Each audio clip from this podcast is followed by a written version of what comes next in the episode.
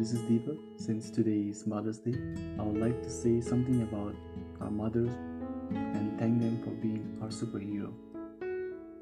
Mother is the person for whom we have due respect in our heart. She is a woman of God. Whatever we are today is all because of our mother's prayer, hard work, and encouragement. She is our living inspiration to trust God in every situation. She is a godly individual who loves God with all our heart. And we are alive today because of our prayer and dedication. I would like to say that our mother is our role model whom we love to follow till our last breath. I'm so much privileged to have my mother in my life. I take this privilege to thank my God for giving us such a beautiful woman whom we can call Mother. For me, the best thing a mother has ever done for us is giving us birth. We often forget to be grateful for the simple things in life, like being given the chance to live and breathe for another person, another day.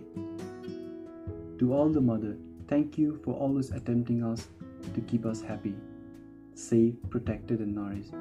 Thank you for your kindness, caring, and immeasurable patience. Thank you for looking out for us even when we didn't think we needed it.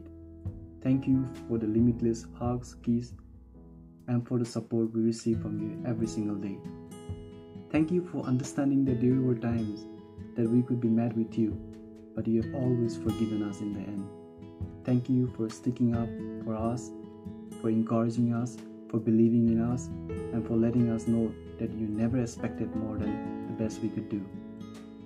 Thank you for teaching us to be honest, courteous, appreciative, and loving. Thank you for helping us grow in Christ and for teaching us to love Christ in all our situation.